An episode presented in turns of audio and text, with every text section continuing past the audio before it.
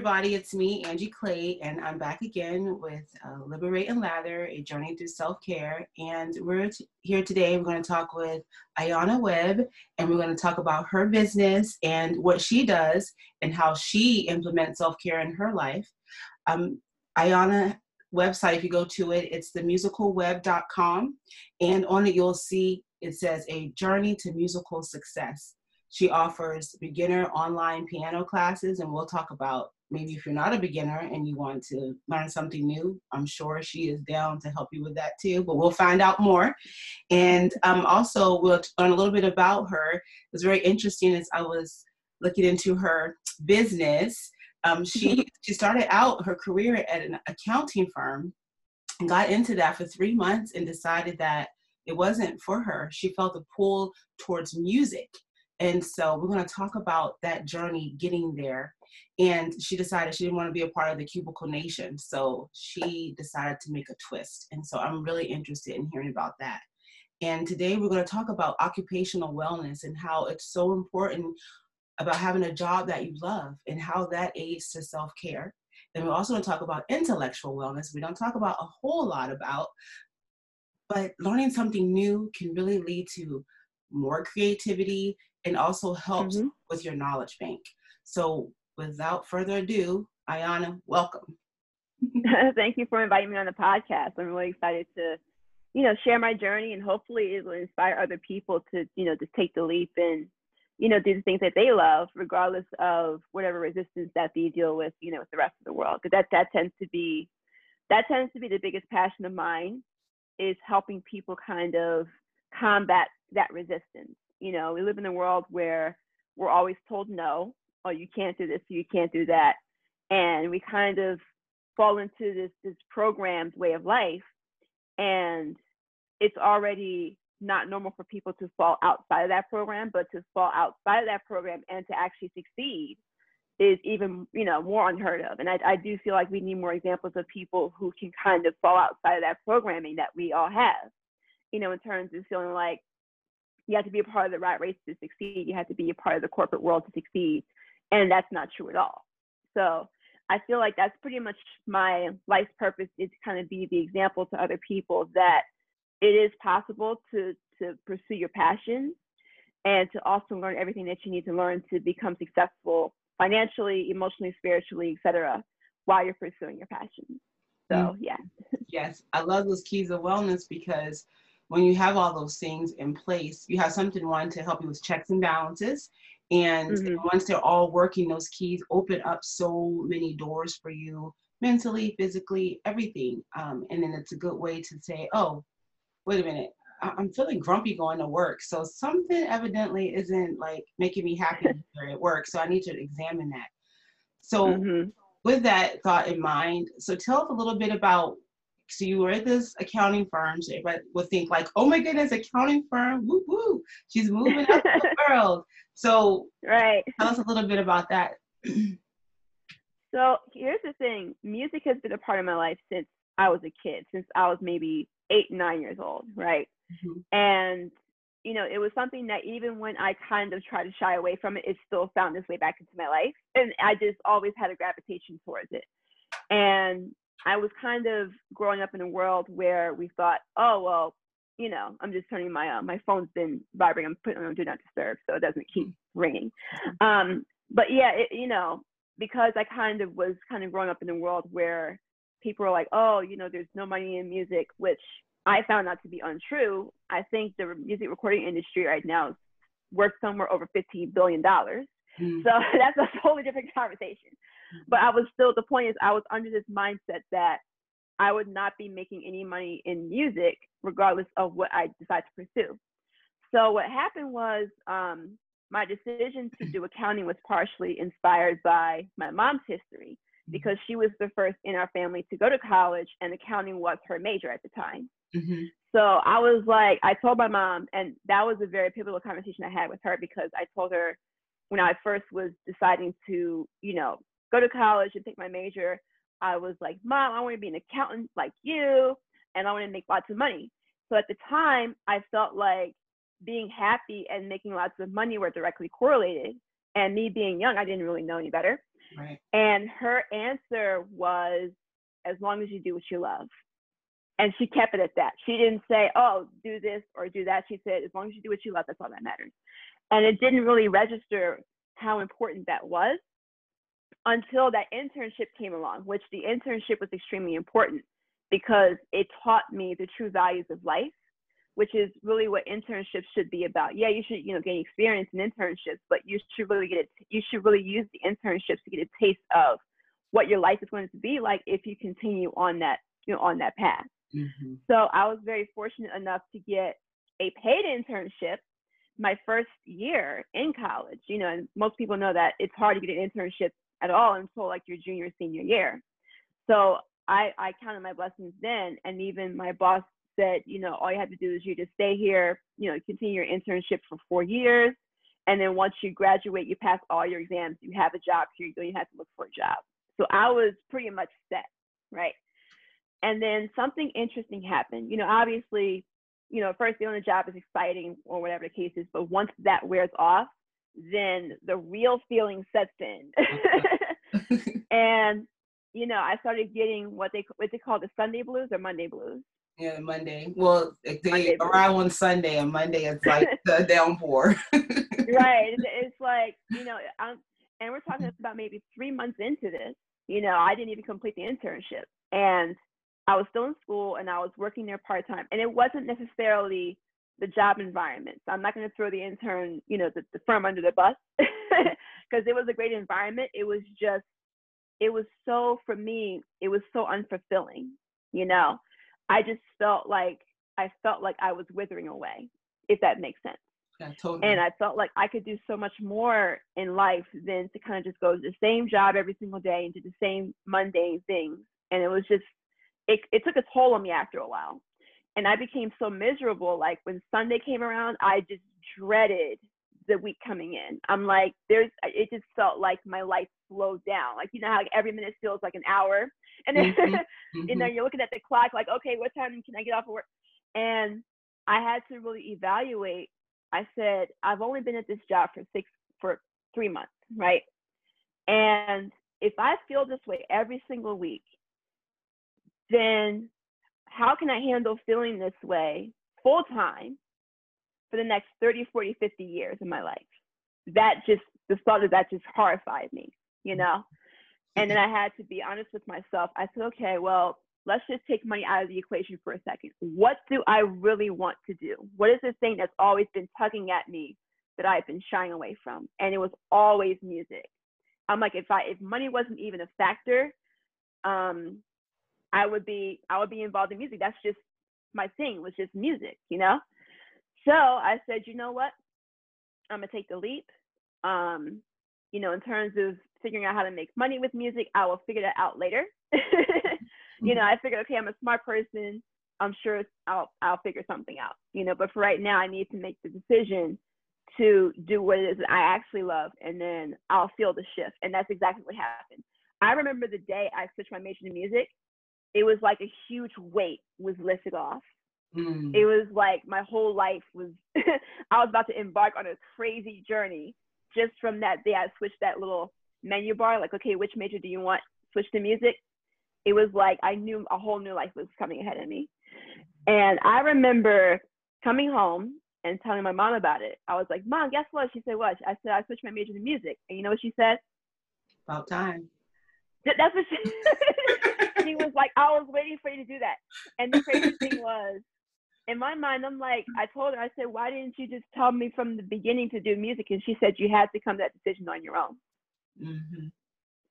And it has been a roller coaster ride since then. So I guess you could say like the rest was history, but I think that the important part of that lesson is, like you said, do what you love. And it, it really does take an emotional toll in the long run, it makes the rest of your life much more enjoyable. And, you know, when it comes to finances, that is the secondary priority, at least to me, you know. So if anything, they say you do what you love, then the money will come. And that is absolutely true. And that's exactly what happened. Mm-hmm. Right. Because we do what we want to do, right? And you know that, you know, if this is something that you really want in life, you will, by any means necessary, really go after it and the mm-hmm. thing that mm-hmm. makes you want to get out of the bed in the morning. You know, like yes, bring out. You know, um, that's everybody's searching, but they have that imposter syndrome or the mindset, the fixed mindset. Yeah. Too nervous with what people say around them, you know, um, to do that. I remember I wanted to be a fashion designer. Like I wanted to be fashion. And everybody was like, well, you got to find something you need to get a job in. And so I was like, oh, okay. And so I, I had, if you look at my career and all the jobs I've had, I bartended. I like, I was like, I want to do, I mean, it was just like, I really wanted to be a writer. And mm-hmm. like now it's full circle. Like I'm back kind of like writing, doing things like that is in that. And I'm just right. like, oh my goodness. But sometimes you got to go through this whole big circle to come back around to what you really want to do. Yes, that's how it always works. Mm-hmm. It does. You know, and I'm and I'm not even knocking. You know, let's say if you pursue what you want and you still have a day job, in a way, well, I, I call those bridge jobs because if you have a job that is sustaining you while you're building your business, and then that job also becomes integral in funding and investing or giving you the opportunity to invest in your business, so if you're in a position where you need the finances to grow your business, then getting a job, I'm not going to knock that, you know, because that would actually be important. Um, to stay at that job would not be the goal, but to use that job to get you from one level to the next would be would be ideal too. So. Yeah. Oh, that's kind of like your angel investor, right? I'm like your job. Remember, your job is just yeah. what you want to do. So like, don't quit exactly. it. I was exactly. Starbucks sold phones to like keep my little dream going. You know, it's like and you learn so many things from those situations because you know you think about if you work at a coffee house how many like creatives come through there having this conversation yeah. while you're mixing i mean it was like in situations like that i've met some cool people and was like hey give me a call you know we can talk more about this thing you want to do in right each situation is a part that you have to look for the opportunities mm-hmm yes agreed yeah so tell us a little bit about um, the music side so now you've into your music. So how how does that look in your life? Um, you mean in terms of like the my career in music or? Yeah like so you teach uh, classes like how did you decide to like you want to teach piano classes? Like you have these courses which i thought was so neat. Thank um, you. yeah. You know it's it's funny because um when i switched my major to music i mm-hmm. didn't even imagine myself going the piano route Mm-hmm. It's ironic because as a kid, I actually hated piano lessons. you know, you would never thought, you know, that you would have never thought that my path had taken the, the route that it took. But um, even for me, I will be transparent that even when it comes to teaching piano, even that's not my last stop. You know, the one aspect of music is going to actually, I feel like that's going to catapult me into a much bigger purpose, which I'll get into a little bit later. Mm-hmm. But um, you know, as as life goes on, I start to understand the the real role that piano plays in my life, and it really is a lot bigger than just me, which you know is also ironic. But what ended up happening was, um, you know, I switched my major to music. I was going to go into originally classical voice because I was going to go, oh well, you know, I'm going to apply for the Metropolitan Opera and be an opera singer, you know, whatever, whatever. That was what I had in my mind, and not realizing that even then I was still crippling myself because I'm still working for someone else. Mm. So it was like this life path where it's like, okay, not only are you going to do music, but you're going to do music on your own terms, mm-hmm. you know. So I kind of missed that point originally, and a lot of things happened in my life that kind of forced me to start my own business, which I'm grateful for. Um, you know, in terms of like thinking about uh, how do I explain this? When I was going to, you know, going to school for music, and piano was a part of you know, the requirements to get my music degree. So I take piano. I kind of, I think that was when I really kind of got back into piano, and I kind of got back to it at an age where I could really appreciate it, and I just, you know, just took off with it. Mm. Um, but you know, a lot of unfortunate things happened. Um, my mom passed away, unfortunately. Um, when I was still in school, I actually ended up having to take off of school for about a year and a half to take care of her.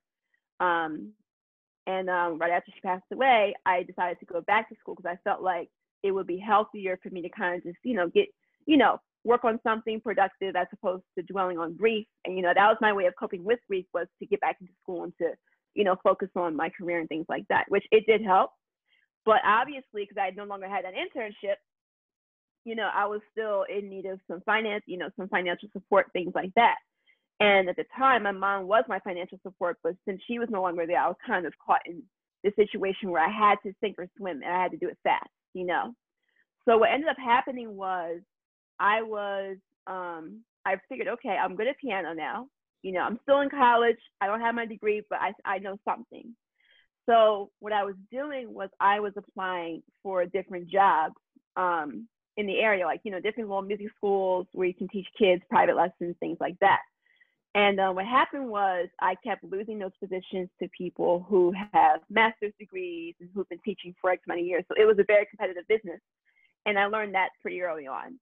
So I was getting frustrated because I'm like, I'm, you know, applying to all these different places and no one is, you know, accepting me. So I said, you know what? I said, what is going to stop me from just taking what little money I have left and just ordering a bunch of flyers and just getting my own students? So that was pretty much how it started. And what happened was I ordered 5,000 flyers. I actually still have uh, some copies of those flyers. We're talking about 2011. so I might have to take one of those flyers and laminate it or something, you know, yeah. just to kind of remind myself of what my, you know, my, my beginnings. And, and um, I remember getting up that summer every single morning at five in the morning and putting out a hundred flyers or going to a hundred houses a day and putting out those flyers on doors because I had in mind, I had an idea of how many students I wanted to get by the end of the summer. And I said, okay, I kind of worked the numbers backwards. If I need um, X amount of students, if I want to get this many students, I need to pass out this many flyers. Because as you know, it's about conversion rate. You know, for those who don't know about conversion rates, let's say out of 100 flyers, I get one student. The conversion rate would be 1%. So I go, okay, if my conversion rate is 1%, if I want 20 students, I need to pass out 2,000 flyers. And if I want to get 20 students within a certain period of time, I need to pass out this many flyers in a certain period of time. I had a whole like system, right? Oh, yeah. and I was like, okay, I'm gonna get these flyers out in, in, the morning before people leave their houses. So the first thing that they see on the door is the flyer. They'll by reflex, they'll read it. So I had this whole system where I was getting up at five in the morning during the weekdays, passing out 100 flyers a day. You know, just getting, you know, just hitting the pavement, you know, I had my maps with me to make sure I marked the streets that I already did and I marked the streets that I was gonna do. Like I had this whole thing planned out. And then by the end of that summer, I ended up having like over between like 20 to 30 private students. Oh, wow. So, and if anything, um, it worked out better because I was able to set my own rates, which means I was actually getting paid more than I would have if I had applied to those other jobs. Mm-hmm. Because the way it works is, you know, however much they charge for lessons, I only get a, a, a portion of that. Whereas if they're my own students, I get 100% of what I charge. Mm-hmm. And I set my own schedule. So it, it just worked out better. Yeah. I should have did that first. yeah. And then, um, you know, just fast forward a few years. And then after some time, I was like, you know what? This is this is nice, but I don't want to stay here. I want to be able to expand my business. And that was when I got the idea of selling courses online. And this is when courses, you know, over the internet was starting to be starting to kind of catch a little bit of traction. Not as much as it did this year, but you know, it was it was a thing. So what ended up happening was I, you know, published my first course, which is the one I have up online now. It's my it's it's called the uh, online piano course for beginners. Mm-hmm. So that's like my flagship course, which is a it's a, it's ninety nine dollars and it goes over all the basics from like the very beginning of like how to name the keys in the keyboard and it goes all the way to you know you being able to play both hands being able to play in different keys learning about chords learning how to sight read. It goes through all of those different theory basics and it comes with exercises things like that. So i initially built that course in 2015 i think it was and i started aggressively promoting it in 2016 and that was when i got connected to my mentor um, yes, I'm gonna plug him in. His name is his name is Jermaine Griggs, and he has a website called HearAndPlay.com, and he has an incredible story. Like just by himself, he has a whole nother incredible mm-hmm. story. But long story short, he built that business. Now his courses, he teaches people how to play gospel piano by ear. Mm-hmm. So it's mm. piano, but it's a different aspect of it. Mm-hmm. And he made millions off of that course, off of that company. And he became so successful that he created a second business called automationclinic.com where he teaches other business owners how to sell courses and how to promote their courses. And the most important aspect of the way he taught me was automation. so it was really about not only being free from a financial standpoint, but also being free from a time standpoint, mm-hmm. you know, which I think a lot of course creators and people who are getting clients tend to miss because they're like, oh, yeah, quit your job, get clients. But what's the point of quitting a nine to five job if you're transferring over to a business that's going to take up 10 hours of your day, 12 hours of your day, you know? Mm-hmm. So what ended up happening was, and I'm, I'm, I'm getting somewhere with this.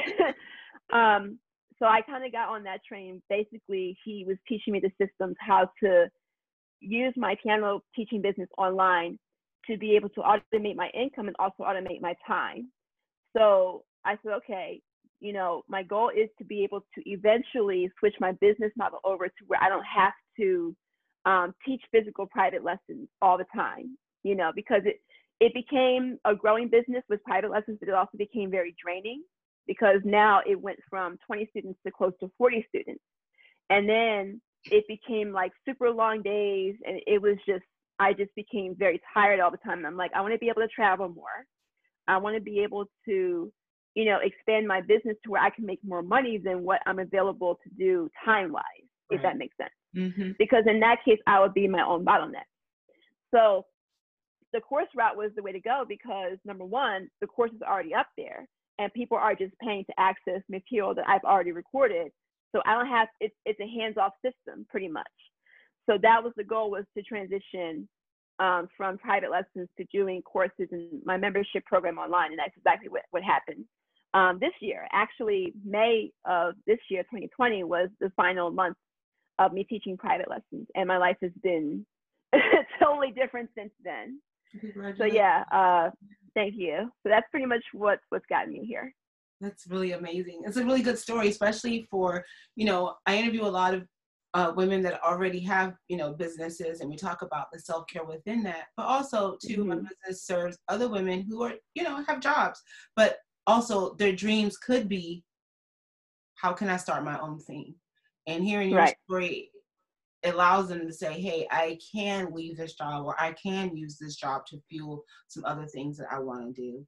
And yes. if people are in their businesses currently and they're sitting at their desk in their house at 10 hours a day, they may say, well, right. wait a minute. huh. Eureka, I found it. I need to find a way to automate my business. So that's really exactly. Good.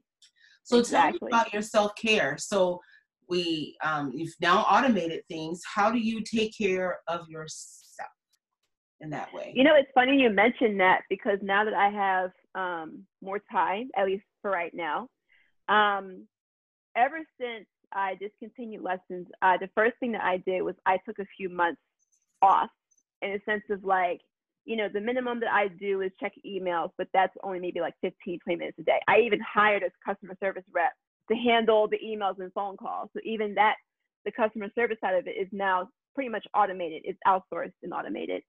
And the first thing that I did the week after I discontinued lessons, I went on a two and a half week vacation. so, and the, the most, the most, the thing that brought me peace of mind was knowing that I didn't have to limit myself when it comes to travel because I didn't have to worry about losing money because the money was also, you know, the income that was coming in from my online courses didn't it didn't require me to be pinned to a particular location in a particular time. Mm-hmm. So that by itself made things so much easier. But I, I made it a priority to give myself room to deflate because I'm like, I've been teaching for nine years. That is not not telling my age, but that's a third of my life. Mm-hmm. so you know, I work and then to try to get my, my online business off the ground, I'm doing two different things and I'm taking a few years to do it. The first thing I said, I need to just take time to just relax. and, you know, I had other ideas of things that I wanted to do, but I said, you know what, let me not sabotage myself by just jumping right into the next venture mm-hmm. because I'm not giving myself a chance to really recover from all the hard work that I put in to get to this point. So that was the first thing, and um, it made such a big difference.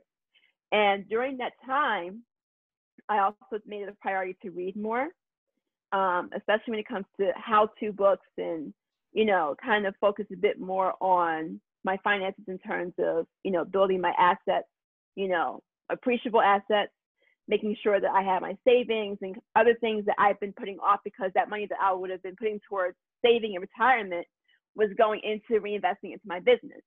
So that was the other thing that I started to shift my focus in. And um, that was, like I said, that was the first line of self care was just taking June, July, and August to just not worry about other ventures. Don't worry about jumping into something else because, you know, as entrepreneurs, we're always like, oh, you know, hustle, hustle, hustle, hustle. Next thing, next thing, next, more, give me more. Give right. Me more. so I had I had to turn that part of my brain off because I'm like, if I do that, I will go crazy. Mm-hmm. So that's for mentally for me, that was that was the key. And then you know, once you do that, once you slow down, you start to realize, okay, yeah, this is something that I needed. And then your body will kind of tell you when it's ready to do the next thing. Mm-hmm. So that's kind of the phase I'm in now. I'm like, okay, I've I've rested for the summer. I've got my vacation time. I've got my rest time. Now, physically and spiritually, mentally, now I know I'm ready to move on to the next thing. But even then, I'm still taking baby steps. Mm-hmm. So that's that's the first thing. And then the other thing that I've recently started to do is I started to do my runs. So actually, I did a run this morning, um, right before I did this podcast. Mm-hmm. And um, the other thing too is also eating healthier because that can take a huge toll on your energy levels, your mood, things like that. And I, I realized, you know, I can do fitness, but anybody who knows about fitness knows that you can work out, but if you're not eating healthy, then all that working out means nothing. Right. Whereas if it's the reverse, if you eat healthy and not work out, eating healthier will still have a much larger effect, you know, on your body, your energy, and then working out will kind of be like a, you know, an accompaniment to that.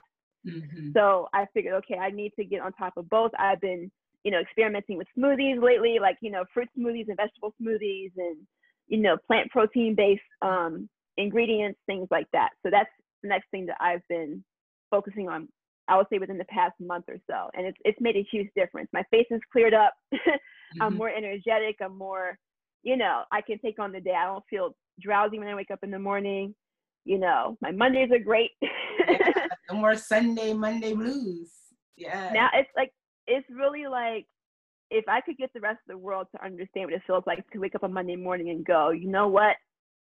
I'm, I wake up, on Monday and I'm like, I'm ready to tackle the week. I'm excited about, you know, what I can achieve this week, what I can accomplish this week. I'm like, if I could get the rest of the world to feel that way, then I'd be good. Mm-hmm. you know, I think it'd be any day of the week, for, whenever the weekend would end. You know, if the weekend ended on the right. Tuesday, like I hate Wednesdays. You know, I always felt I love Mondays. I just like, oh, poor Monday. They hate on you. You know, right? and then it was like Hump Day Wednesday. And it's like poor Wednesday, give you a hump. You know, like. slide into the weekends. Like Saturday, right. all the love. Friday and Saturday, you know, it's like mm-hmm. they're mad now. It's back to Monday. That's why it's so important to like find that occupational wellness, things that you love, so that right. feel good regardless what day of the week is. If it's Monday, you're like, cool, you know. Right. You know, and about being an entrepreneur too. We um Peter Voogd said, uh, Voogd said this, you know, he was like, you always do the opposite of what other people are doing. So usually when you're an entrepreneur, like during the week where everybody's at work, like you're in, you know, Trader Joe's, you can get through it. Right. Like, weekend, I do not go to any box stores. It's like, I like, I'll be like, right past. So I'm like, uh-uh. Right. I do this when everybody else is like at work. You get through, like, you know, it, it's just so much easier. it is and you know what? If there's one, if there's one message that I would like to give to entrepreneurs, it really is they have to know the difference between activity and productivity. Mm-hmm. Actually, my mentor uh, did a video on this, which is actually one of my favorite videos of his on his uh, YouTube channel called Automation Mondays. Mm-hmm. And he said that there's a difference between you always being busy when, or there's a difference between you always being busy or always feeling like you're getting things done because you're always in product, you know, in hustle mode and understanding how much of that work is actually bringing you results. Mm-hmm. And in some cases, that may end up, you know, holding a lot of entrepreneurs back because they're spending a lot of their time doing things that aren't bringing them results because it feels good to them. It gives them that satisfaction. If that makes sense. Mm-hmm. And he brings in this. Uh, I'm not sure if you've heard of this term called the Pareto principle. Yeah, right. You do the yeah. 20%, you get exactly. Yeah. Mm-hmm. Right. So he, and he also talks about the um the 16x.